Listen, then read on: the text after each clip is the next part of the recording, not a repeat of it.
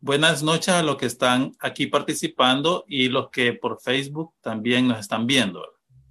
Un placer saludarlos. Eh, mi nombre es Raúl Reyes de Nacimos para Ganar, donde lo que hacemos nosotros es resaltar talentos hondureños, ¿verdad? En todo, en música, en negocios, en literatura y cualquier talento que tenga la persona, pues es un ejemplo de vida que nos corresponde, eh, bueno, tenemos tantos medios de comunicación que nos bombardean con información negativa y de desastres.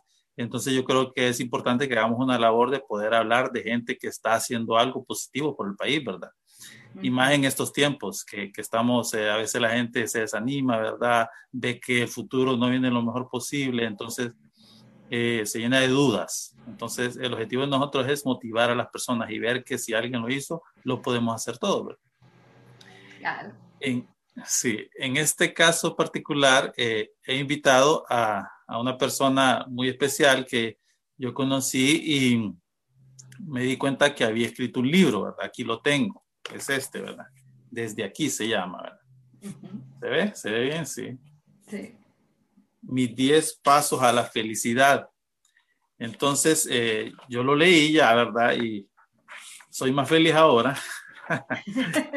me ha ayudado bastante y, hay muchas ideas que, me gustaría que platicáramos de ellas, ¿verdad? Porque es importante que la gente lo sepa, ¿verdad? Para comenzar, me gustaría eh, que usted se presentara, ¿verdad? Que, nos dijera eh, quién es Carla, ¿verdad? ¿Cuál es eh, a qué se dedica o, o, qué le lleva a motivar también a escribir, ¿verdad? Porque eso es importante, no es cualquier persona que escribe y yo eh, también escribo y sé que es complicado, ¿verdad? Entonces, para la gente que no la conoce, hay, gente, hay mucha gente aquí que sí la conoce, pero hay otras personas que no. Entonces, si nos puede dar una breve reseña de usted. Bueno, eh, yo soy microbióloga con ya eh, más de 25 años, no voy a decir exactamente cuántos años exactos de, de ejercer la profesión, ah, que no es cierto, yo todo el tiempo digo mi edad. Y eh, 25 años pues, hasta ahora, eh, vamos a decir. Y pues ah, em, he tenido la, la, ah, la ocasión de eh, empezar una nueva carrera empezar una carrera diferente eh, a través del aprendizaje de vida y de hacer algunas preguntas. Y pues ahora soy también coach, soy máster en PNL y también estoy eh, eh, ahorita sacando el posgrado en felicidad y bienestar organizacional. Y pues esta es una nueva carrera y a través de todo lo que yo he aprendido en este proceso, me decidí a escribir un libro para compartirlo, porque yo creo que básicamente mi intención es compartir con todas las personas a las que pueda llegar eh, la información que yo he aprendido de primera mano. Sí, claro. Qué bueno, ¿verdad? Porque yo he visto, he escuchado un dicho que dice nadie escarmienta en cabeza ajena, pero no es cierto. Porque si somos inteligentes, de eso se trata, que podamos ver o leer algo que hizo alguien, donde se equivocó y seguirlo, ¿verdad? Seguirlo y, poder ahí en ese momento aprender algo, ¿verdad? Así es. Em, realmente eh, no es que yo le voy a enseñar. Vamos a aclarar una cosa, porque realmente no es que yo, te, yo le puedo enseñar a alguien cómo ser feliz. Yo les pongo una serie de propuestas son 10 pasos, son 10 capítulos en los que cada capítulo usted tiene una propuesta de lo que le puede hacer, cómo puede mejorar su vida. Entonces, usted, cada, cada persona que lee el libro, tiene ejercicios también para hacer, de manera que lo pueda aplicar. No es eh, un libro en el que yo le voy a decir, ok, la fórmula es esta. No, es un libro que cada quien puede ver qué capítulo le toca y aplicarlo y descubrir cómo le afecta ese tema en particular. Entonces, si no vamos a aprender en cabeza ajena. Eh, les digo yo, y en los cursos que yo doy también de desarrollo personal, ese es mi énfasis. No es que yo les voy a enseñar, yo les pongo ejercicios para que cada persona practique y descubra por sí mismo si lo que yo le estoy diciendo es cierto, es mentira, le aplica o no le aplica.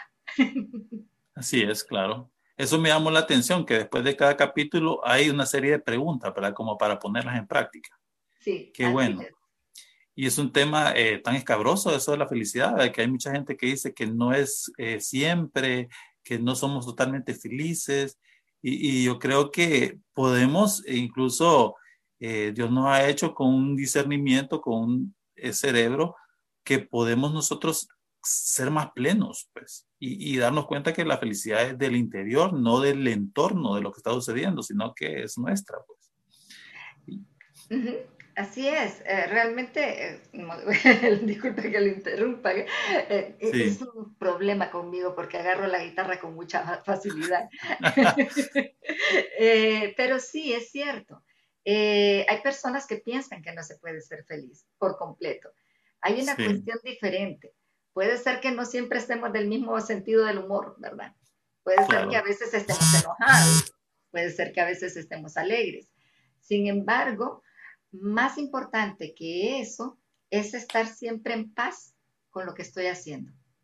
Siempre vivir en conformidad y en satisfacción y no estar arrepintiéndonos de las cosas que hacemos o de lo que no hicimos. Y el libro va orientado a eso. No, no espero que todo el mundo pase con la sonrisa de oreja a oreja, aunque ahora sonrío mucho más de lo que he sonreído en toda mi vida, creo yo. Qué bueno. Pero fíjese que la sonrisa, a veces la gente está ocultando algo en particular, ¿verdad? Entonces, es como el, el, famoso del payaso, ¿verdad? Que el payaso puede ser muy chistoso y todo, pero tal vez está sufriendo. Sí. Pero bueno, ese es otro tema.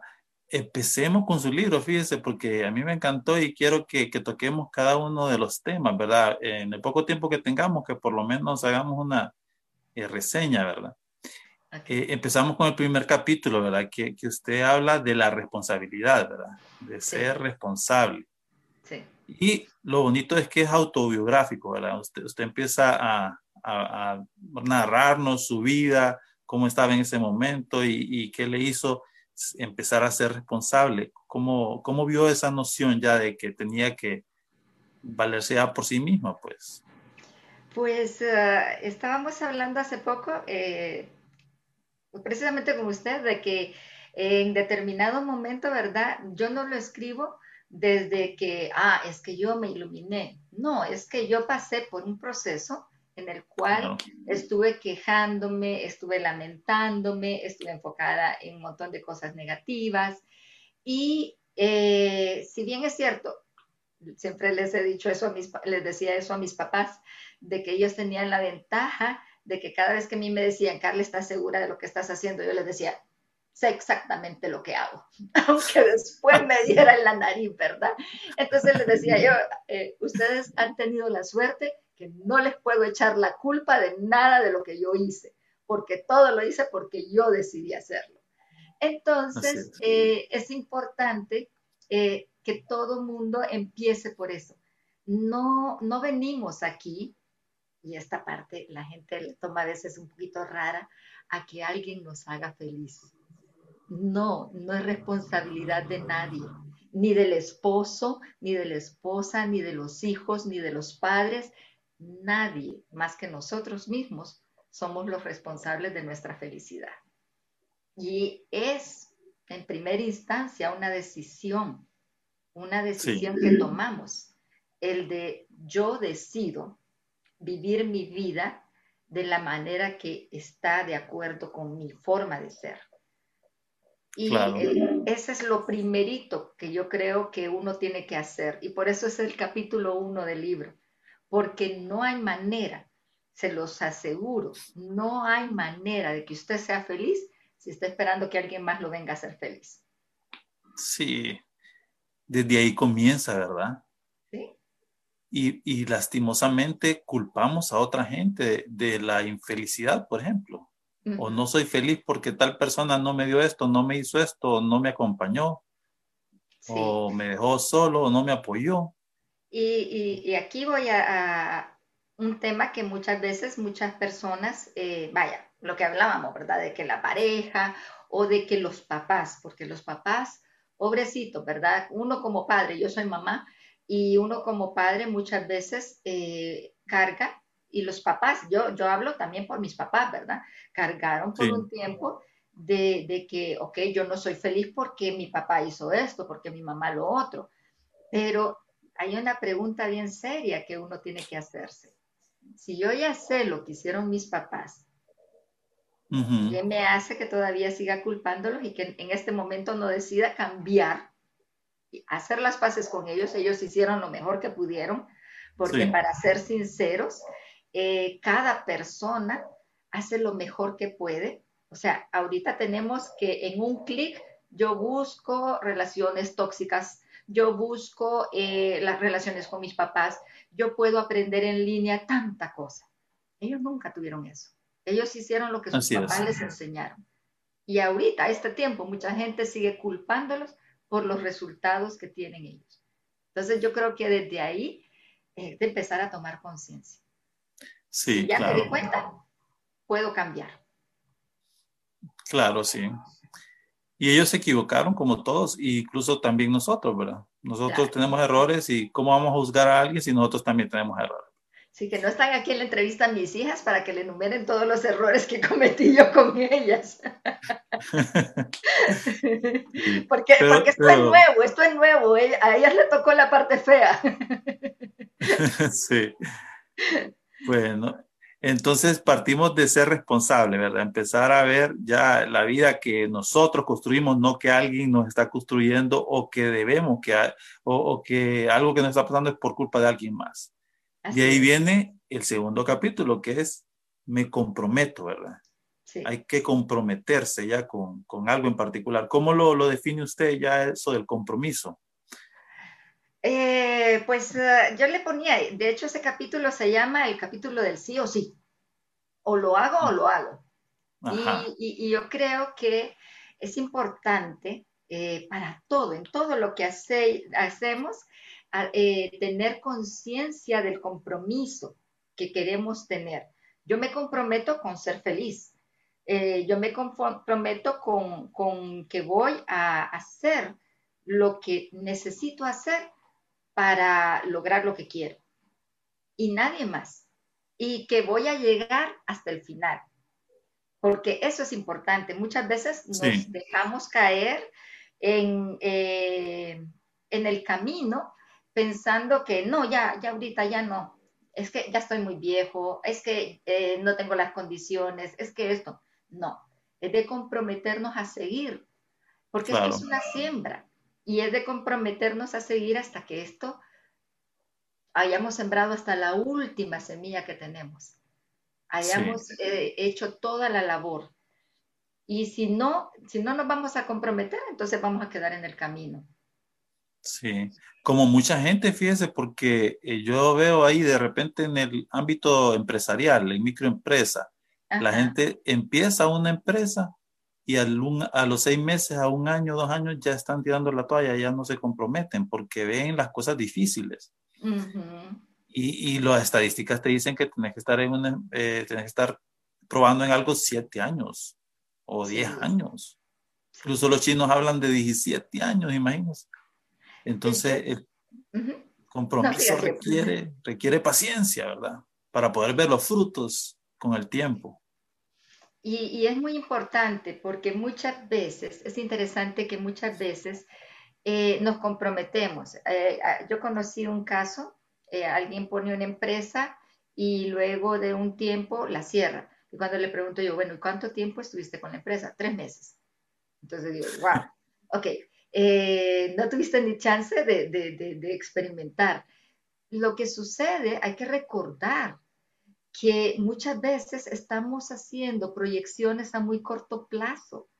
Eh, yo hice mi proyección a 10 años y entonces empecé a hacer, ok, de 10 años yo quiero estar aquí, en 5 donde tendría que estar para haber logrado esto y en dos y medio en dónde. Y entonces ahí fue donde yo me di cuenta de que para lograr lo que yo quería, pero así, de atrás para adelante, de lo que yo quería a 10 años, tenía que empezar ahorita a trabajar. ¿Y qué era lo que tenía que hacer? Entonces, eh, uno tiene ese compromiso. Muchas veces eh, nos desanimamos, muchas veces hay dificultades, a veces no es de perder la visión de lo que queremos, sino que simplemente encontrar un camino diferente. Los caminos pueden cambiar, pero el objetivo, la meta, esa tenemos que tenerla bien clara, siempre. Y es cierto. comprometidos con ella. Es cierto. Independientemente lo haga solo o acompañado, ¿verdad? Porque en el tiempo puede uno, eh, la gente que lo acompaña puede abandonar. Claro, claro. Y ahí uno decide, ¿verdad? Si va a depender, lo que hablábamos, ¿verdad? De que si, si vamos a, depender de, de los demás o vamos a depender de nosotros.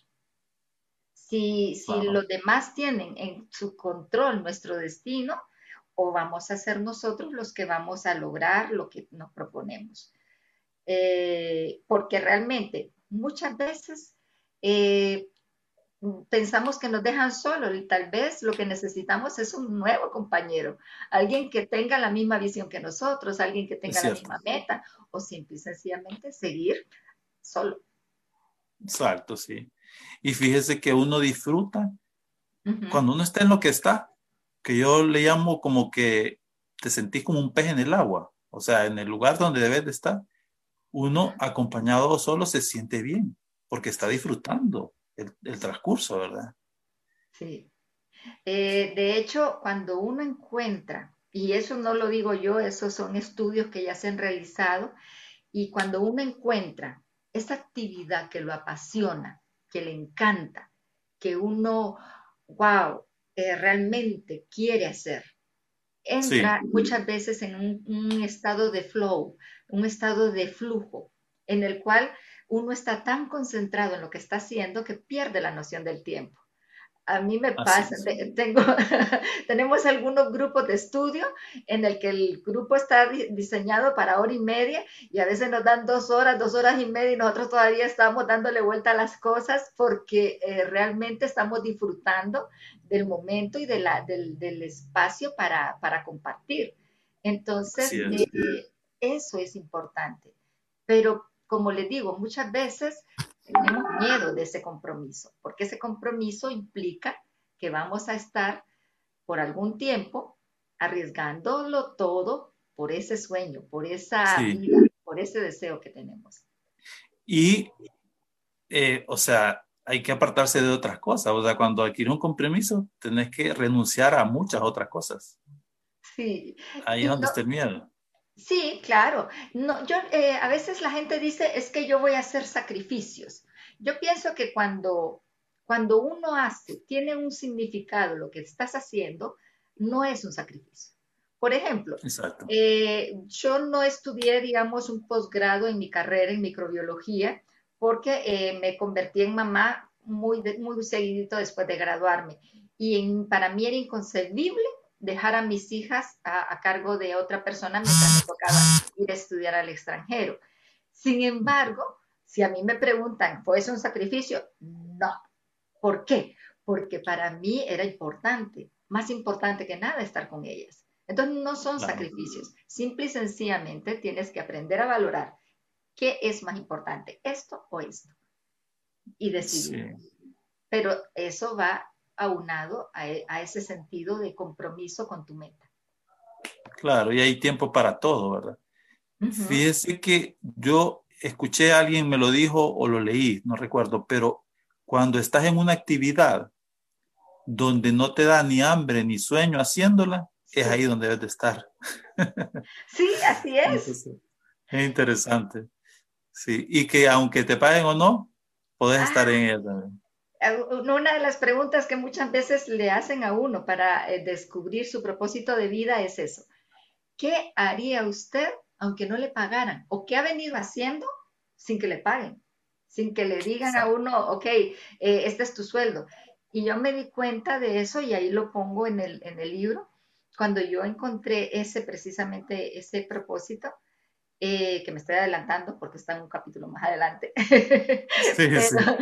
pero, cuando yo me di cuenta, fue cuando me di cuenta de que todo el tiempo yo estaba transmitiendo. yo estaba conversando, yo estaba explicando, yo estaba contándole a los demás qué experiencias había tenido y cómo ellos podían probar de repente si eso les funcionaba o no. Yo lo vengo haciendo desde hace años, desde que daba pasantías, eh, que hacían pasantías en el laboratorio de control de alimentos donde yo trabajaba, la gente de la universidad. Y, lo hacía, y no, nadie me pedía que lo hiciera, pero yo ya tenía mi discurso para darlo.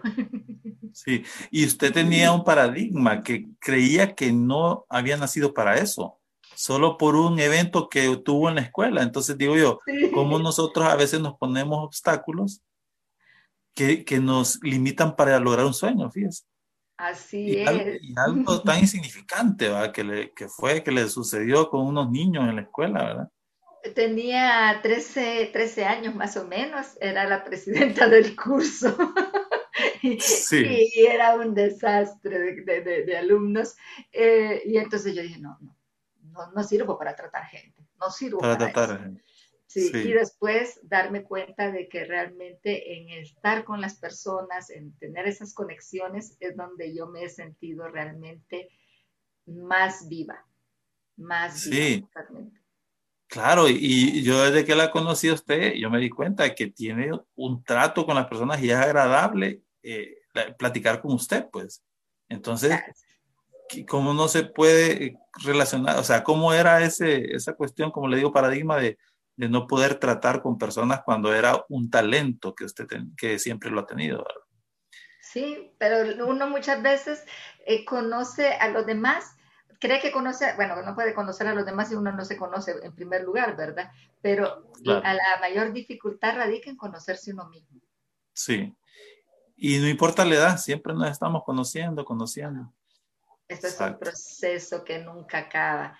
Y, y, a mí me encanta porque, vaya, digamos, una de las cosas que yo he agarrado por costumbre es que yo los domingos por la noche tengo una alarma que me dice revisión de, de miedos y ansiedades, así se llama, revisión de miedos y ansiedades. Y entonces de ahí ese día yo reviso, ok, esta semana tuve miedo a algo, tuve ansiedad por algo y analizo de dónde viene esto, por qué me ah, da esto. Y de esa manera me sigo conociendo, sigo rompiendo barreras y sigo hacia adelante. Qué bueno, está bueno ese tips para vivir mejor. Después nos habla usted de ir a la acción, ¿verdad? Ya al, al comprometerse, tomar acción. Y hay que motivarse también, porque el otro capítulo también es de motivarse para poder accionar, ¿verdad? ¿Cómo, es, ¿Cómo podemos explicarlo? Ah, bueno, eh, ahí voy a citar algo que, está directamente en el libro, porque realmente eh, para mí esa eh, ese fue un ejemplo muy claro de, cómo he sido yo a través del tiempo.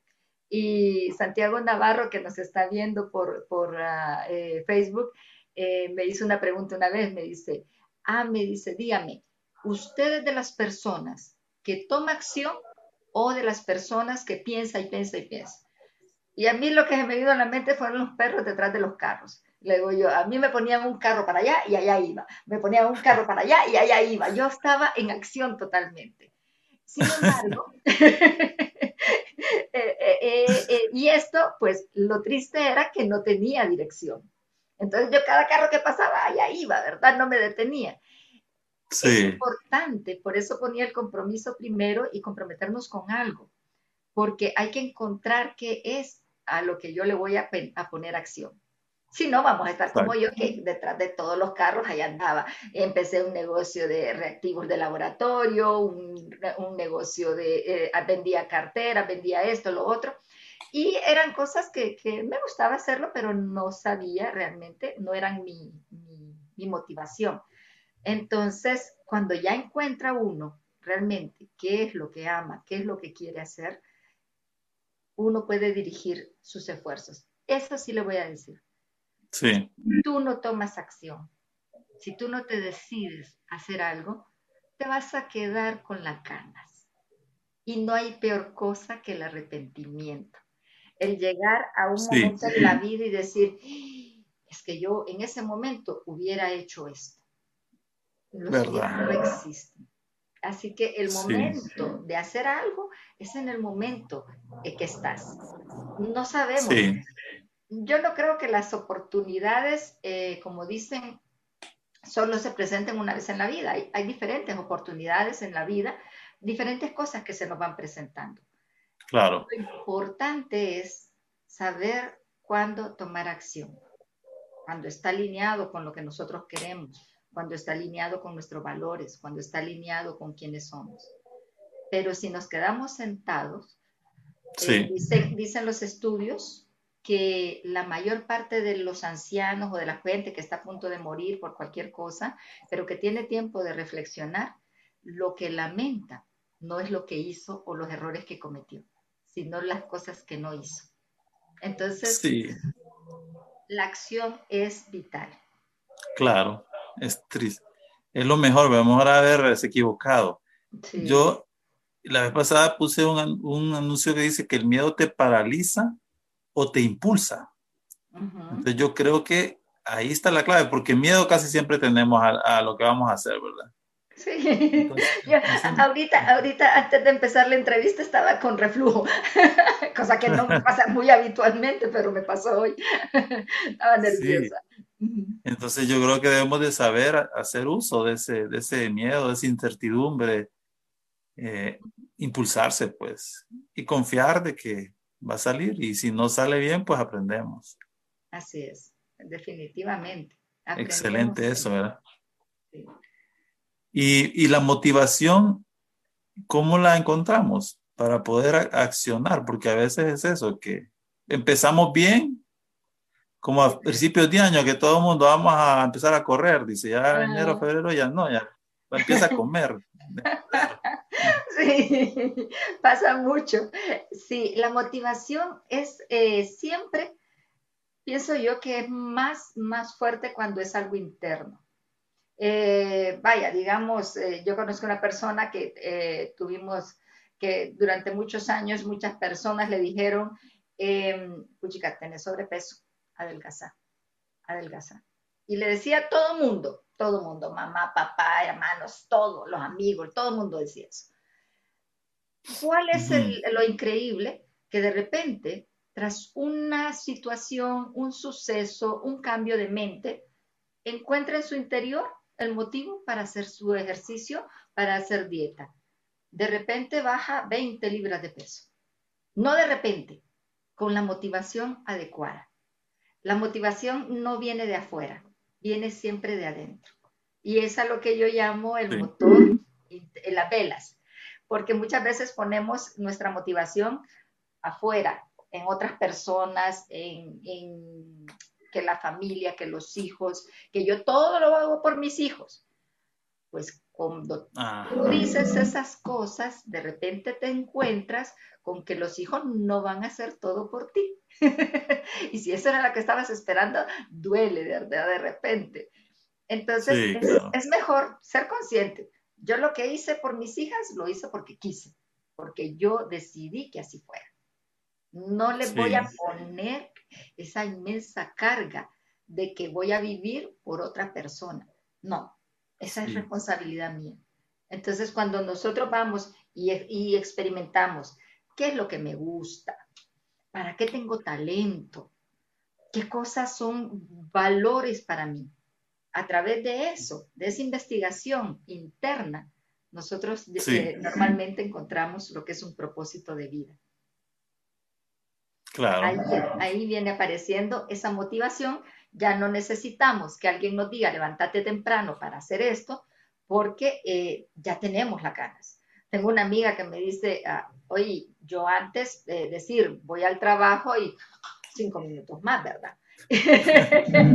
Pero ahora dice, cuando yo sé qué es lo que quiero hacer y hacia dónde voy, entonces simple y sencillamente antes de la hora yo ya estoy despierta y tengo energía y tengo ganas de hacerlo porque la motivación no es externa, es interna. Sí. está como el caso de los lunes, eh, Carla, que mucha gente dice, ay, es lunes de nuevo a trabajar. Pero la persona que está en lo que debe de estar en su verdadero propósito, le encantan los lunes. porque dice, con energía voy a, voy a seguir con este proyecto que tengo que avanzar y todo. Entonces ahí se cambia la perspectiva, ¿verdad? Sí, las personas, les digo ya, es, triste porque las personas dicen el lunes ni las gallinas ponen. Eh, pasan desde el jueves haciendo ya la cuenta regresiva para el fin de semana. Y entonces imagínense, la semana tiene siete días y solo vivimos dos días a la semana. ¡Wow! Viernes, viernes y sábado. Viernes, sábado y domingo. Y ya después todo lo demás es vegetar, es aguantar, es resistir. Es triste. Y el sábado, y el sábado se vive quejando porque mañana es lunes. el, domingo no, no el domingo. Sí, el domingo. El domingo, se queja porque es lunes. Mire, a mí la otra vez una amiga estábamos platicando, yo sé que tal vez fue una cosa retórica, pero le digo yo, ay, ¿cómo estás? Aquí me dice, esperando jubilarme para empezar a vivir. Y yo, wow, caramba. Y si te morís antes por alguna cuestión, que en ese tiempo todavía no venía el COVID, ¿verdad? Y entonces, ¿y si uno se muere antes de empezar a vivir? Dios mío, ¿qué vamos a hacer? claro. No podemos vivir en esas circunstancias. Sí, es de empezar a vivir hoy, independientemente de lo que tengas o no. Sí, así es. Usted, usted nos habla de la gente que te acompaña, ¿verdad? En ese transcurso que es muy importante esas personas, y usted habla incluso de las cinco personas que tiene uno más cerca, ¿verdad? Así es, que no lo digo yo, no lo digo yo, lo ha dicho alguien más sabio que yo, eh, eh, quiere o creo, no me, no, me, no me vayan a citar, pero creo que es Jim Rom o alguien así que lo, lo decía, eh, pero sí, yo descubrí que no necesariamente es porque uno decida cambiar a las personas, pero cuando uno se compromete y cuando uno decide vivir la vida diferente y ya no enfocarse en lo negativo, ya no seguir hablando de, temas que más bien le quitan la energía, empieza a darse cuenta que no todo el mundo está en la misma sintonía. Entonces, a, veces, a veces uno decide cambiar, a veces lo cambian. ¿Verdad? Dicen, este tipo ya a saber que se está fumando, que mejor eh, hay que alejarse, porque hubieron personas que se alejaron de mí literalmente. Y hay otras que vienen a nuestra vida y que vienen con la misma mentalidad, con el mismo deseo, con el mismo impulso. Y entonces nos damos cuenta de que con esas personas es más fácil, porque estas personas no, no les decimos un proyecto y no nos van a decir, ay, pero es que te va a ir mal, porque a nadie que yo conozca en esa área le ha ido bien, o que no sé qué, o que no sé cuánto, o pero, o mira, eh, y te empiezan a poner obstáculos y hace mella a veces en la mente, dependiendo de qué tan enfocado uno esté, puede hacerle mella. Entonces, es mejor estar con una persona que te diga, ok, chale ganas, aquí te vamos a apoyar, aquí te vamos a compartir, aquí vamos a ver eh, cómo te apoyamos. ¿Qué, ¿Qué personas preferís tener en compañía? ¿qué persona va a preferir uno es que esté a su lado, sino aquella que también está dispuesta a echar granas para adelante? Claro, que te apoye, ¿verdad? No los, mal, los matasueños le llaman a la gente que es negativa. yo he oído otra expresión y me ha gustado mucho porque también hay que verlo desde ese punto de vista. A veces la familia, ¿verdad? Eh, los papás, los hermanos oíme, eso, ese negocio, tener cuidado, que no sé qué, son una especie de ángeles, que lo que quieren es que no te haga daño, que no te des de pico en el piso, pero que muchas veces sus buenas intenciones lo que hacen es socavar nuestro deseo y nuestra buena voluntad. Entonces, los ángeles hay que tenerlos ahí, pero a veces es de dejar de oírlos un rato. Sí, claro. Y, la verdad es que quizá por protegerlo a uno, como usted dice, ¿verdad? Pero eh, la gente, mucha gente no cree en, lo nuevo, ¿verdad? Entonces, a veces los proyectos, pienso yo que no hay que ni decírselo a tanta gente, sino que uno desarrollarlo y ya cuando empiezan a verse los resultados, la gente se empieza a convencer, ¿verdad? El, mismo, el mismo John Maxwell, que usted lee mucho sobre él, te habla de eso, que al final las personas se te unen porque te miran que, que, vas teniendo éxito. Sí, sí, sí, así es. Definitivamente. Sí, entonces, pero sí es bueno acompañarse de un grupo de personas que por lo menos sean leales, sean honestos, te digan la verdad y te apoyen. y que no tengan eh, costumbres que, te puedan frenar a tus objetivos, pues. Que te desvíen. Sí, yo pienso, yo tengo una gran bendición, una, no puedo, vaya, ahorita lo voy a aprovechar, no puedo dejar de agradecer, digamos, a, muchas compañeras, compañeras que, que, me acompañan en este viaje que estamos siempre aprendiendo, en especial mis hijas, porque al principio pues me miraban así raro, decían, ¿qué le pasa a mi mami? Una vez me dijo mi hija menor, alto ahí, esas cosas son nuevas, me dice. Antes no eras así. me paró porque yo ya estaba predicando en el desierto y ella me dice, no, párate ahí, que esto, esto es nuevo. Pero al final, ellas mismas se han, eh, se han unido realmente y, han visto también los beneficios de lo que hemos estado aprendiendo y viviendo. Y me encanta. Y luego los amigos, a grandes amigos, Santiago Navarro, Rosme Aguilar, Marcela, eh, Marcela Mejía, si no me equivoco, eh, Lucy Urrutia, eh, Rina Reyes, bueno, eh, vamos a ver, Fernando, Fernando, ahorita se me escapa el apellido, y bueno, Fernando. él sabe.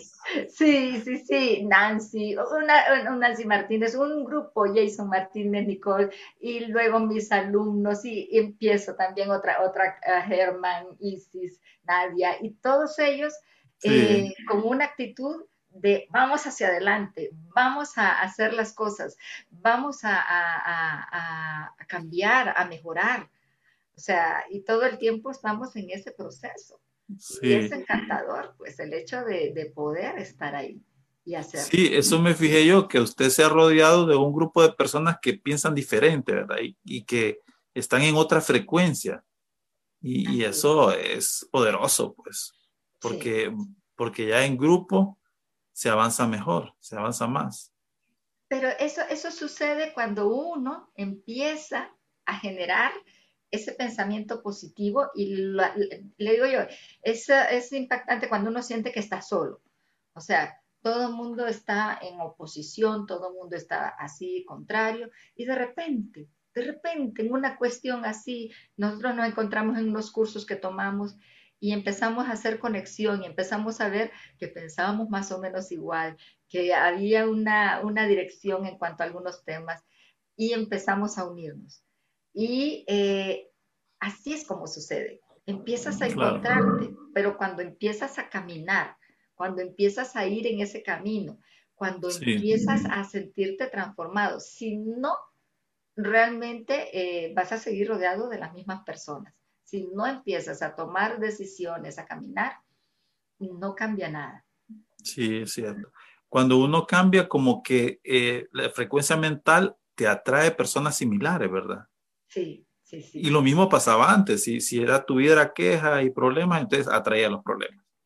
sí. yo, yo, tengo una amiga que me dice, a mí acá rato me asaltan, me dice. Pero yo pienso de que también ella de, una otra manera atrae también eso, anda temerosa, anda pensando que aquí me asaltan y la asaltan. Y la asaltan, no, y, pasa, porque increíblemente, eh, y, ojalá que, que, no vaya a cambiar eso, porque digamos, yo soy de las personas, a mí soy media claustrofóbica cuando ando en el carro. Entonces yo siempre ando con los vídeos abiertos, me, me, encanta andar escuchando música y ando por todos lados y le digo yo, es excepcional, a mí no me pasa nada. Y, y, muchas personas no pueden dar dos pasos porque ya les pasó algo. Tiene que ver mucho con, con la, la, actitud en la que estamos ante, ante la vida, la actitud que nosotros proyectamos. Alguien, digamos, y esto no, no es, pero me decía uno de mis maestros que ellos, los, las personas que están haciendo una actividad no, no legal, eh, observan, observan a las personas. Y si te miran temeroso, nervioso, saben que eso es presa fácil. ¿Por qué? Porque ah, van a ir y, solo te van a decir, dame la cartera y se la das, porque tienes miedo. Entonces, es más fácil manejar una persona así manejar de repente una persona que está alerta, que la miras, que, que, no camina eh, con miedo, sino que camina con confianza. Segura, ¿verdad? Sí, entonces esas cosas de repente eh, se transmiten. se transmiten y se transmiten de una manera increíble. Y luego el estado de la mente, cómo nosotros nos manejamos, ¿verdad? Es muy importante porque eso va a ser transmitido también al universo, a Dios, a como tú le quieras llamar, y te va a presentar aquello que necesitas para seguir avanzando. Claro, y, de ahí viene eh, relacionado con el siguiente capítulo, porque usted me dice que, que uno tiene la frecuencia mental, pero eso se, cuando uno lo expresa es en palabras. Entonces ahí donde usted habla de que las palabras que uno dice son muy importantes, ¿verdad? Uy, sí. ¿Qué nos puede decir sobre eso? Bueno, eso del cambio de, de, de, la forma en que nos expresamos. Ah, yo creo que fue una de las cosas más impactantes para mí, porque uno no tiene conciencia. Yo no sé ustedes, pero muchas, muchas personas, y, lo hemos practicado y lo hemos visto, y lo he, lo he visto en mí misma, no tenemos conciencia del vocabulario que usamos. Ay, de que cuántas veces, y solo voy a poner un ejemplo, cuántas veces usamos el pero en el día. Y les digo yo, el pero, el pero es el anulador universal. Yo solo, solo pongo el ejemplo de que cuando uno dice pero, todo lo que estaba antes se elimina. Y es divertido porque viene, digamos, yo les pongo ese ejemplo porque es fácil de entender. Digamos que usted anda detrás de alguien o una persona, eh, un novio, un muchacho anda detrás de una muchacha y la muchacha le dice, ay, mira, sos lindo, pero, ¿qué viene después? la condición. No, pero después de eso dice, sos lindo, pero te quiero como amigo, pero, pero no me atraes, pero y anuló completamente el sos lindo. Ya no vale, vale madre el sos lindo. Entonces, entonces así hacemos, así vivimos. Ay, quiero comprarme unos zapatos, pero no tengo dinero. Ya no quieres zapatos. Ahora, es diferente cuando decimos, por ejemplo, no tengo dinero, pero quiero comprarme unos zapatos. ¿Cómo voy a hacer para comprármelos? Ahí viene una apertura a una oportunidad. Un reto, sí. Un reto. O cuando decimos algo, por ejemplo, no tengo dinero y quiero comprarme unos zapatos. Eso implica que, tengo que pensar cómo voy a hacer. Y sin embargo, ¿cuántas veces al día usamos los peros en nuestro vocabulario? Y usamos ah, cosas que parecen positivas, pero no lo son. Por ejemplo, les decía, y para mí son cosas que, cuando me fui enterando, cuando lo fui viendo, me fui dando cuenta de que Dios santo, si, si uno habla todo el tiempo poniéndose en contra, todo el tiempo estamos hablando en oposición a nosotros mismos. Por ejemplo, eh, ¿cómo estás? Aquí en la lucha. Le digo yo, ¿a dónde se ha visto que uno en guerra o en lucha va a estar contento? Pero, y, lo hacemos tratando de vernos como positivos, que estamos haciendo el esfuerzo, pero, pero la lucha es algo difícil, porque la lucha implica que, estamos en pelea, que estamos, eh, y nadie está feliz en una pelea. Así es. Sí, claro, las expresiones son tan importantes. Hay gente que dice, aquí más o menos, dice. Ajá, ajá. Pero ah, y, muchas veces es más o menos y más menos que más. sí. Sí. Entonces, todo eso. Una vez me dijo un muchacho, aquí como cuando usted era pobre, me dice. Ay, sí. ¿qué, qué, mental, qué mentalidad, ¿verdad? Y ahí es doble. Porque por un lado está pensando que, es que está pobre y por el otro está comparándose. Y nunca vamos a salir bien de una comparación. Entonces, hablamos y, hablamos en contra de nosotros mismos. Jugamos ya con ese vocabulario perdiendo nuestro propio, nuestra propia eh, oportunidad. Nos la vamos cerrando. Sí. fíjese que un, señor que asesoraba en marketing a Hitler le dijo que que una mentira dicha más de mil veces se convierte en una verdad. Entonces, eh, sacándolo para, para bien, para beneficio, beneficio de nosotros, ¿por qué no decir estoy bien, excelente?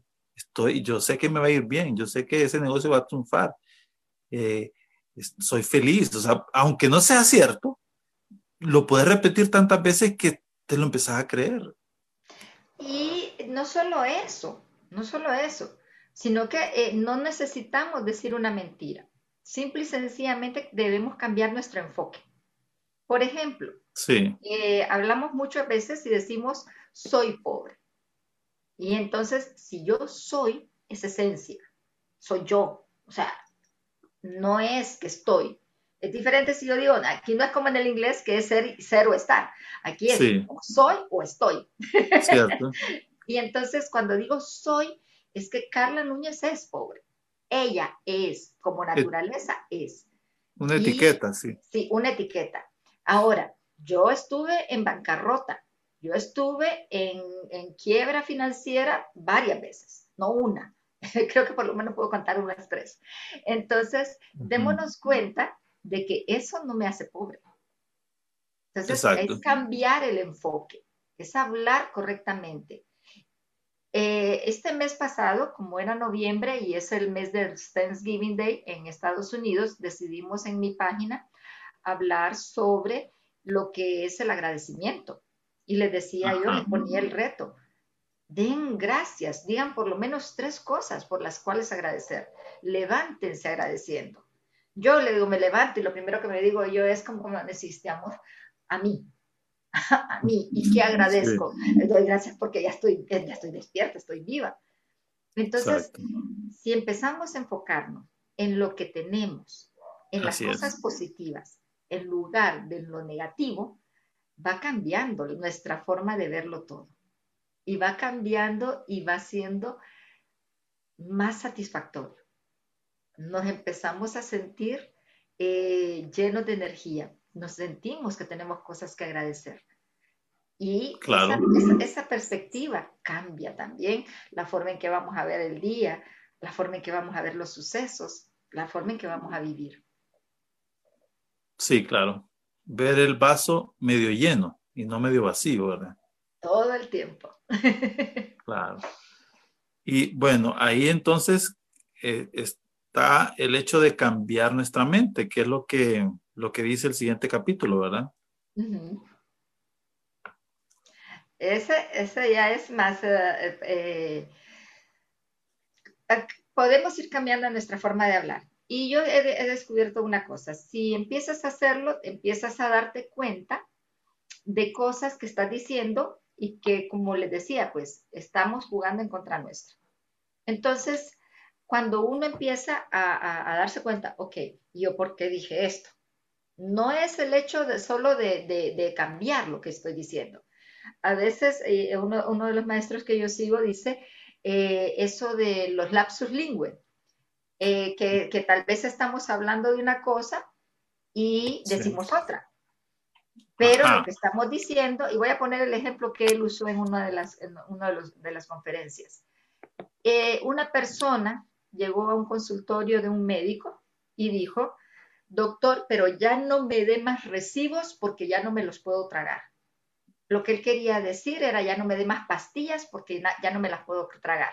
Pero ¿qué implicaba el hecho de decir ya no me dé más recibos? Que tenía problemas económicos tal como era. Entonces, no es solo cambiar la forma en que hablamos, sino que descubrir por qué estamos hablando así. Exacto. Si yo, estoy hablando y, vaya, o las acciones que tenemos. Por ejemplo, yo no digo que sea limpio, pero muchas veces hay personas que son incluso obsesivas con, el dinero, digamos, tocó un 5 y se lava las manos, tocó algo y se lava las manos. Entonces, ¿qué quiere decir eso? Que está sucio. Y cuando algo está sucio, por ejemplo, usted va a querer estarse ensuciando todo el tiempo. Entonces, es cuando empezamos a descubrir cómo está trabajando nuestra mente. Empezamos a descubrir qué, en qué estamos pegando. Pero mientras no seamos conscientes de eso, no lo podemos cambiar. El primer paso es ser consciente de nuestras creencias, de lo que pensamos que son nuestras limitantes. Y, que después se traduce en palabras, después, lo que estás pensando. Que se traduce en palabras. Entonces, cuando empezamos a darnos cuenta, a fijarnos cómo hablamos, empezamos a hacer el seguimiento a los pensamientos, ¿verdad? Y de ahí viene un cambio radical. Yo ahora me doy cuenta cuántos pensamientos negativos manejaba yo al día. Y era una cosa increíble, increíble. Y ahora yo me doy cuenta de que, wow, puede pasar un pensamiento negativo, no le voy a decir que, que estoy ya liberada. No, no, no, de repente pasa, pero lo miro pasar y le digo adiós. pero es, consciente ya usted de eso, pues. Sí, sí. Entonces, lo puede evitar o puede sustituirlo por, por, más positivo, ¿verdad? Sí, Porque eso es lo que pasa. Y, en situaciones que de repente, de repente sean, que, sean dolorosas, porque las hay, ¿verdad? O, situaciones en las que de repente sí estoy muy confrontada, pues las miro, la, las, las experimento, las vivo y la dejo pasar. Pero la cuestión es que muchas veces o queremos ocultarlas y entonces solo están ahí haciendo pus, como dicen, como una espinita que está clavada y que está y que no la sacamos y de repente se vuelve un absceso, o simple y sencillamente la barremos debajo de la alfombra y pensamos que por no verla no está ahí, pero cuando levantemos la alfombra ahí va a estar. Entonces hay que experimentar eso también y dejarlo pasar. Y hay, que, resolverlo. Exactamente, esa es la palabra donde usted habla después de hacer las paces con el pasado. Sí. Porque pasado. vivimos, vivimos añorando el pasado si fue bueno y odiándolo si fue malo. Sí, sí. Y, ahí en el libro yo les pongo, eh, tanto el pasado como el futuro no existen. No podemos hacer nada. Puedo cambiar la forma en que lo miro, y yo lo he cambiado tanto que ahora me doy cuenta de que todo lo que pasó en el pasado me ayudó a ser quien soy yo. Me ayudó a ser la persona que soy. Punto. Y, muchas veces eh, renegamos de ese camino. Pero ¿cómo vas a renegar de lo que te ha hecho lo que sos? Lo que no mata fortalece, dicen. Ah, la duda, la duda. Dígamelo a mí, que yo pasé, no hay peores vidas que las mías, lo reconozco, no, no, no estoy comparando ni nada, simple y sencillamente que en determinado momento me lamentaba por la vida que a mí había tocado vivir. Y después me di cuenta de que si no hubiera sido por eso, no sería la persona que soy. Y, sabe, ¿sabe qué es lo más impactante? Eso me lo enseñó mi hija menor. Yo me sentía muy cargada por, por la situación de, de, mi segundo matrimonio, del divorcio y todo. Y ella me dijo un día, mami, porque yo le decía, mira, me siento mal por esto, por lo otro. Y ella me dijo, mami, a mí no me molesta lo que ha pasado. Para ahí. Porque eso es lo que me ha hecho quien soy. Y yo me quedé, wow. Lecciones, ¿verdad? De cualquier lado pueden venir las lecciones, pero fue una lección muy valiosa. Tardé, tardé en asimilarla, pero eh, realmente valió la pena, valió la pena. Claro, definitivamente. ¿Cómo nos desapegamos, Carla? Porque usted habla del ah. desapego, ¿verdad? Sí, sí. habla del desapego y es tan difícil, ¿verdad? Pues, Incluso eh, sufre uno por, por, el, por el apego, pues sufre. Y hay teorías que te dicen que el desapego te hace más feliz, pues de hecho, de hecho, yo creo que sí. Hay dos cosas, hay dos cosas que yo creo que tienen un alto impacto. Fuera de todas estas es el, el hecho ese de, de, eh, de vivir, ¿verdad? Eh, de aceptar que lo que nos pasó, nos pasó y lo que nos está pasando, nos está pasando y sacar lo mejor, el mejor provecho de estas situaciones. Y la otra es esa, es el darnos cuenta de que, en primer lugar, la única persona que, tiene el control de, mi vida, y ni siquiera de la vida, ¿verdad? Porque las cosas que nos pueden pasar ni siquiera están, eh, eh, son responsabilidad eh, o, tenemos el control nosotros. Pero sí podemos decidir cómo las vamos a vivir. Y podemos apegarnos al dolor, podemos apegarnos a las personas, podemos apegarnos a un sinfín de cosas. Sin embargo, cuando empezamos con esa aceptación y nos tomamos un, paso atrás de las, de las emociones, de esas cosas, eh, empezamos a liberarnos. Eh, a mí me encanta, y voy a citarlo, eh, no literal, porque no me acuerdo exactamente la cita, pero es Epícteto. Epícteto dice, tienes que ser consciente de la naturaleza de las cosas.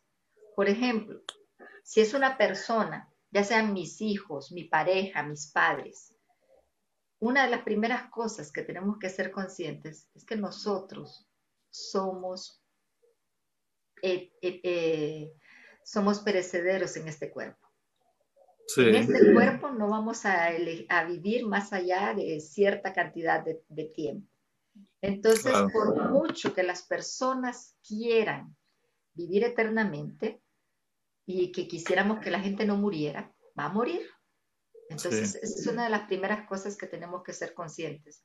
Si tú, dice, decía Epicteto, agarras una taza y eh, te encariñas con esa taza, tienes que saber que por la naturaleza, en determinado momento se puede quebrar y desaparecer.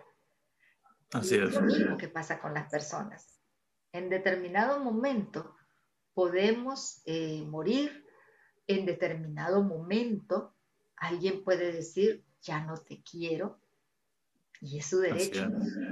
Y una de las cosas que a mí me ha ayudado mucho a tomar conciencia de eso es aplicármelo a mí digo yo, me gustaría a mí que no me permitieran cambiar algo, una relación, una situación en la que ya no me siento cómoda. Y, y yo creo que a nadie le gustaría que lo obligaran a estar en una situación en la que no se, está, está cómodo. Pero sin embargo, queremos obligar a los demás a que vivan vidas que no son eh, lo que tal vez ellos quieren por agradar a alguien más. Exacto. Entonces, cuando yo me lo aplico, cuando yo todos los valores, todos los valores que yo tengo, me los aplico a mí y se los aplico a los demás, entonces empiezo a respetar un poquito más el derecho de las personas de elegir. Sí, claro. Y bueno, nada es eterno, como dijimos. Fíjense que yo recuerdo eh, hay citas bíblicas que te dicen que Jesús le dice a un muchacho, vende todo lo que tienes y sígueme. Y hay otra que dice, eh, deja a tu padre y a tu madre y sígueme también. Es más, hay, hay, otra más que dice, deja que los muertos entierren a sus muertos. Sí, son como, como mensajes implícitos en el cual lo que te está diciendo es que no debes de apegar ni siquiera nada material, ni siquiera a tus familiares, porque en realidad, como usted dice, llegamos solos y nos vamos solos, pues, y lo más importante es lo que es eh, nuestra esencia, ¿verdad? Las cosas materiales. Y ahí en el capítulo hablo también de otras cosas, por ejemplo, los roles, porque muchas veces no queremos dar la, la batuta, queremos seguir siendo esta, este tipo de persona, el jefe, el que manda o el, el o, qué sé yo, el centro de atención de las personas y no queremos dejarlo y estamos apegados. No es que, que, que, nos gusta, es que no nos queremos soltar de ahí. Y eso no nos hace felices. Eso no nos hace felices porque no hay nada permanente excepto el cambio. Claro. Incluso hasta los presidentes se apegan al poder, ¿verdad? Y quieren estar cuatro años más. Uy, no nos vayamos por ahí porque hay tela que cortar ahí. Sí. Es, que, es, que, es, que, yo creo que el ser humano pierde el piso con el poder, con el dinero, con las posiciones, como dice usted, cuando uno es jefe. Sí. Entonces, que, que, como que eh, le agarra cariño a eso, ¿verdad? Entonces, si nosotros somos desapegados y sabemos que todo es temporal, ¿verdad? Hoy estamos arriba, mañana abajo y que la vida cambia, entonces somos más felices, la verdad. Sí, sí, sí, si fluimos, si nos permitimos ir con la marea. no ser, no ser un estanque donde todo se, se, puede quedar ahí y, muchas veces, vaya, eh, un estanque cuando tiene sus ríos, sus afluentes, pues hay un agua que fluye, pero cuando se queda estancado se, se pone pútrido, se, se pudre. Sí, Entonces, si nosotros queremos conservar esa situación por más tiempo de lo necesario, se va a terminar pudriendo y va a ser desagradable. Claro. Entonces, muchas veces es eh, duro, pero es como quitar una bandita, es como quitar una curita. La arrancamos y nos dolió en el momento, pero después estamos listos para sanar. En cambio, la dejamos ahí y está infectada y la dejamos ahí y no la queremos quitar por miedo a ese dolor de ese, de ese instante en el que nos vamos a arrancar eso. Es el miedo al dolor muchas veces lo que nos impide desapegarnos. Y que en un momento nos sirvió la curita, pero tuvo su momento. Sí. Tuvo su momento y ya había que pasar a la siguiente etapa. Pasar a la siguiente etapa y, eh, arrancarla, definitivamente. Sí ya estamos bastante ya, ya a las ocho prácticamente. Me gustaría que, que rápido dejó el tiempo con usted, la verdad. Gracias, me encanta. Pero fíjese que eh, nos quedamos con el último tema de la última frontera. Es interesante porque eh, ¿a qué le llama usted eso, pasar esa última frontera? La última frontera soy yo, eh, o sea, es cada uno individual. Nosotros somos lo que tenemos que explorar. Nosotros somos lo que tenemos que conocer. Nosotros somos hacia dónde explorarnos, investigarnos, desminuzar nuestro interior. Así es. Y, si usted se fija en ese, en ese capítulo, yo hablo sobre el no cambiar a nadie más. No podemos cambiar a nadie más. Aceptar. Y, sí, aceptar las personas como son. Eh, para mí creo que fue una cosa, y lo, me di cuenta antes. Eh, bueno, es que como le digo, esto ha sido un proceso de vida, ¿verdad? Y yo me acuerdo que en determinado momento yo me puse a pensar en eso, en de que le pedimos a las personas que cambien. Y lo que eh, implícitamente, no se lo estamos diciendo tal vez directamente, pero sí se lo estamos diciendo a través de nuestras expresiones, a través de nuestras eh, actitudes, les estamos diciendo que no son lo suficientemente buenos porque si no sos bueno, si te quiero cambiar, es porque no sos bueno. Es porque te puedo mejorar. Y realmente descuidamos a la única persona a la que sí podemos cambiar, que es a nosotros mismos. Porque a los demás, ellos tienen que decidir su cambio. Y ahí usted decide qué hace con las personas. ¿Va a seguir ahí y va a aceptar a la persona tal cual es? puede seguir con, con las personas y cambiar usted o simple y sencillamente cambiar de escenario. Pero no podemos muchas veces forzar a las personas a que cambien. Porque realmente lo que estamos haciendo es violencia contra las personas, aunque no parezca. Les estamos diciendo, no sos suficiente para mí así.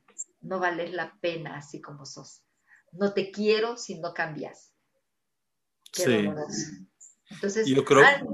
Ah, solo, antes de decirle eso a alguien más, mejor volvamos hacia nosotros mismos y mejoremos nosotros. Sí, porque es algo que a nosotros nos está faltando. Si yo le voy a decir a alguien, eh, si no cambias, no te quiero, es a mí que me falta algo. Sí, definitivamente. Definitivamente. porque, porque yo puedo vivir y, y, aceptar, lo mejor aceptar a las personas, e, eso no es amor, porque el amor es incondicional, aceptar a las personas como son. Como son, como son. Entonces, sí, definitivamente que ha sido una plática provechosa, ¿verdad? Para, para mí para toda la gente que nos está, mire yo que había como por lo menos unas 10 personas que nos están viendo aquí en Zoom y la gente de Facebook, ¿verdad? Sí, sí, sí. Entonces, eh, esperemos que en un futuro podamos seguir teniendo pláticas así como esta, ¿verdad? Con todo gusto. Ah, e, este, este, hoy solo fue el libro, pero hay tantos temas que compartir realmente. Sí, fíjese que, bueno, si, si alguien quiere dejar alguna pregunta o comentario, pues bienvenido sea. Puede hacerlo por el chat de aquí o por el Facebook para que nosotros se, se la contestemos o o para que Carla se la conteste o, se la escriba también en un, en un, mensaje después, ¿verdad? Así es. ¿Cómo la podemos contactar, Carla, para su libro, para poderlo obtener o para cualquier eh, charla o conferencia, porque usted da conferencias motivacionales, ¿verdad? Y, y de coach en PNL y de felicidad, posgrado en felicidad, ¿es verdad? Sí, estoy sacando un posgrado en felicidad y, y, bienestar eh, organizacional. Es decir, ahorita se está cambiando la mentalidad y se está viendo de que una de las cosas que mejora las condiciones en las empresas es que los empleados estén felices, que todo el mundo esté contento. claro. Entonces, eh, me pueden localizar por mi página Shakti Inter en Facebook eh, es S-H-A-K-T-I Inter. También en Instagram, eh, shakti.inter, I-N-T. Y también, pues, eh, mi, mi, número de WhatsApp es el 9761 1745, que lo voy a dejar en los comentarios para que, lo voy a apuntar ahorita aquí para que si alguien lo quiere anotar, voy a ponerlo en el, en el chat de... Me dijo, 90, eh, ¿lo puede repetir? 97. Permítame.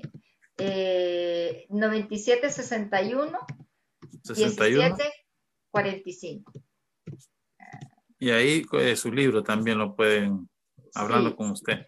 Yo, eh, en este momento, como eh, nos agarró en la pandemia, y ya había decidido yo publicar, entonces eh, eh, decidí pues lanzarlo así, eh, eh, de una manera virtual nada más. Realmente no ha habido un lanzamiento formal.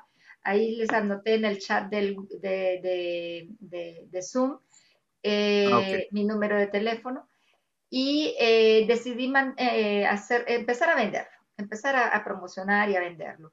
Entonces lo estoy haciendo yo directamente puedo decirles que, bueno, usted lo leyó, así que usted, puede decirles qué le pareció mejor. Sí, no, lo, lo, recomiendo ampliamente porque es una forma de poder reencontrarse eh, con la vida, ¿verdad? y, y, poder eh, tomar en cuenta todos los pasos que usted obtuvo para llegar a ser más, em, o sea, más feliz o sentirse más plena. Y, y, poder llegar y encontrar ese camino de vida que todos debemos de tener, ¿verdad? Porque mucha gente hoy por hoy anda perdida. Y, o, anda, o anda trabajando en el sueño de otra persona, o está trabajando en, en algo que no le corresponde, está en el lugar equivocado y a veces con las personas equivocadas. Sí, Entonces hay que reencontrarse. Y este libro nos sirve. Sí, eh, la idea del libro precisamente es esa. Eh, y eh, me ha sido muy, muy satisfactorio que cuando empecé con el posgrado de, felicidad, me di cuenta de que lo que yo había escrito de manera intuitiva, de lo que yo había descubierto de manera intuitiva, y voy a ser sincera, a punta de macanazos contra la pared, ¿verdad? Porque así fue como aprendí. Así eh, los estudios sobre felicidad lo refuerzan. De hecho, eh, Seligman, que es uno de los eh, investigadores de psicología positiva, desarrolló un modelo que se llama PERMA y eh, hablamos de, emociones positivas que se tratan en el libro a través de, de los pensamientos y las emociones, porque los pensamientos nos generan las emociones. Em, el engagement, que es el compromiso, que es un capítulo completo del libro. Luego está las relaciones, ¿verdad? el, capítulo 5, que son eh, eh, quien con lobos anda, aullar aprende, pero en la forma positiva. Eh, el significado de vida, que lo miramos en el, en el motor fuera de borda, y em, lo otro que es el logro, que ese tal vez no está así tan definido, pero que está tratado más o menos en los capítulos, en algunos. Entonces, fue como sentir validar lo que yo había aprendido. Yo sabía que estaba funcionando porque me está funcionando a mí de maravillas. Eh, y yo sé que a muchas personas que han leído el libro también les ha causado mucha, mucha, eh, ¿cómo les digo? Reflexión. reflexión, les ha hecho reflexionar y, y, empezar a tomar cierto rumbo en relación a esto. Pero ahí fue como que dice, ok, no solo yo pienso así y estamos bien orientados. Así es, claro. Bueno, le recomiendo a que lo lean y lo adquieran, que le puedan hablar a ella, ¿verdad? El 97 61 17 45. Así es. O, o, en sus páginas Chakti Internacional, ¿verdad? Chakti Inter o es, no me, es que no me acuerdo si lleva un punto en, en permítame, ya me voy a asegurar para no. En Facebook está como Chakti Internacional. Chakti Inter. Eh, no, ya eh, es que me la cambiaron. Eh, para más cortita, entonces le pusieron Chakti Inter. Sí, y el otro es Chakti. Eh, Chakti.inter. Chakti es S-H-K-T-I, ¿verdad? Correcto. Chakti. Y, en Instagram también. Ahí me pueden encontrar y como les digo, pueden mandarme mensaje al WhatsApp si les interesa, ¿verdad? Eh, como eh, adquirir el libro o si quieren participar. Tenemos cursos, eh, cursos eh, que se están dando ahorita virtuales, por ejemplo, cursos sobre autoestima, autoestima 101. está también, tenemos cursos sobre enneagrama, que es Qué, qué, personalidad tengo y cómo puedo mejorar, cómo puedo entender la personalidad de otras personas y cómo, cómo, hacer esto a mi favor. Eh, tenemos eh, emociones tóxicas, eh, también gente tóxica, 15 leyes del crecimiento, que es de John Maxwell. el libro también, porque el libro realmente inició diseñado como, como un curso, también lo damos como curso. Y pues también liderazgo encantador, que, que también estamos eh, ofreciéndolo para las personas que quieran pues mejorar su liderazgo. Entonces tenemos una amplia cantidad de cursos, el libro y pues estamos ahí con, con las conferencias y con todo para apoyarles a tener una vida más plena, más placentera, más orientada. Ah, bueno. Excelente. Aquí nos escribió la ingeniera Ivonne Pinto. Gracias, muy edificante esta magistral conferencia. Ella es ella es candidata a alcaldesa de Tegucigalpa, fíjese. Ah, mire, qué bien. es, una mujer ingeniera, ¿verdad? Que, que, es raro encontrar mujeres que quieran ser alcaldes de, o que tengan la capacidad para ser alcaldes de Tegucigalpa, ¿verdad? Ah, y ella estuvo escuchando. Ella estuvo escuchándola. Muchísimas gracias, muchísimas gracias, ingeniero. Y eh, pues ah, eh, les esperamos que realmente eh, le saquen el jugo, que, apliquen algunas de las cosas que hemos hablado. Eh, si quieren aprender más en profundidad, pues está el libro y, y compártanlo. Miren, esto es de llegar a toda la gente que podamos. Honduras en este momento necesita esa inyección que nos diga que podemos, que nosotros tenemos las capacidades para lograr lo que querramos, para lograr lo que nos propongamos. Y aquí estoy yo con el libro en medio de pandemia, en medio de tanta cuestión y haciéndolo. Así que no hay nada que nos detenga. Así que los invito a todos a que continuemos el camino. También excelente charla, felicidades y gracias de la eh, de Iris Reyes. Ella es psicóloga, es mi hermana, psicóloga. Ay, mucho gusto. muchas gracias, muchas gracias. Eh, me encanta, eh, estoy ahorita muy orientada con el tema de la psicología positiva. Es ah, una cosa muy impresionante y todo lo que podemos lograr a través de ella. Así que me encanta, me encanta este tema de la psicología. Y les invito, pues como les digo, eh, tema de, de enneagrama, carácter, pues, personalidad, son muy útiles, muy útiles para manejar el, el, trabajo con los demás. Y Natalia Morales, gracias por la charla, dice. es un placer, ha sido un placer realmente. Ella es doctora, ella está estudiando medicina. Ah, qué bien, qué bien. Una carrera que es mucho de vocación. Y Isi Rivera, excelente, dice. Excelente charla. Isis es una, una, de mis alumnas, así que ella, ah, ella sabe, sí, ella, ella viene desde varios cursos atrás conmigo y pues ahí estamos. les digo yo, ellos son mis, ah, mis pequeños saltamontes porque con ellos ah, ah, practicamos y probamos y hacemos de todo. Sí, qué bueno.